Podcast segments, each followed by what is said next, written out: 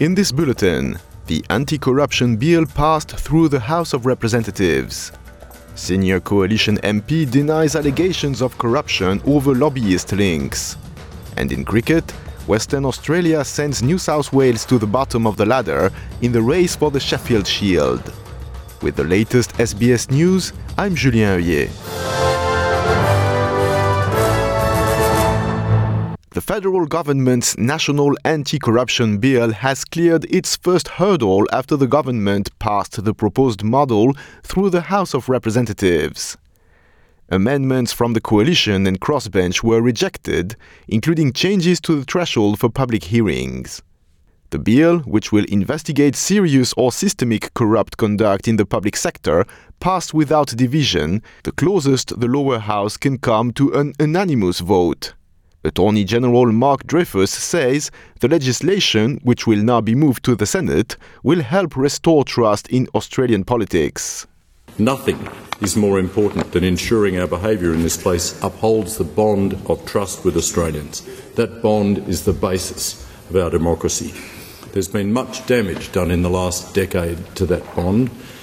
It is up to all members in both houses to do the right thing, come together and pass the bills before Parliament. Let's send a strong message to all Australians that we can get this job done. Federal Coalition MP Stuart Robert has denied secretly assisting a Canberra lobbying and consulting firm in attaining government contracts.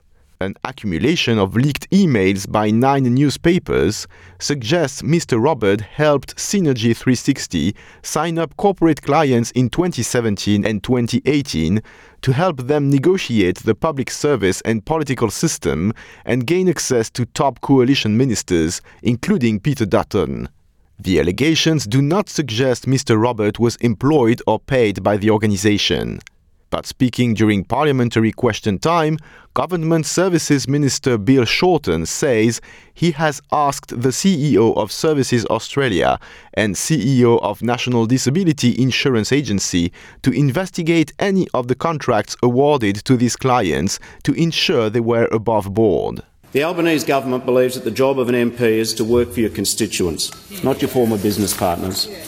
Further, we believe that when there is clear lobbying, as revealed by the emails, companies are required to be on the lobbyist register. This is not an option. But most importantly, using public office as a politician to enrich your private friends and mates, including political donors, is not a shade of grey, it is corruption. A man and a woman are set to face court today after being charged with the murder of a five week old boy at a Queensland caravan park. Police say paramedics responded to reports of an unresponsive baby at the park south of Brisbane in June last year. The boy was taken to Logan Hospital with internal injuries, where he was declared dead two hours later. After a 17 month probe into the death, Detective Inspector Mark White says authorities have ruled out the possibility of death by natural causes. The information we have from the examination was that uh, it, the, the injuries were not caused by any accident um, and that there would have been uh, significant force used to sustain those injuries. The history of violence against transgender Australians has been highlighted at an inquiry today.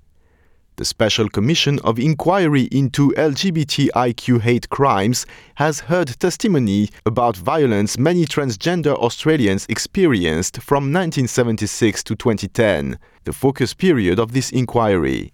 The Gender Centre's Health and Communications Manager, Dr. Eloise Brooke, explained that transgender and gender diverse people were frequently caught up in a broader wave of anti LGBTIQ bashing and murders, often being confused for gay men. In the experience of violence, no one took the time to find out whether someone was trans, a trans woman, or gay when they were perpetrating violence against them.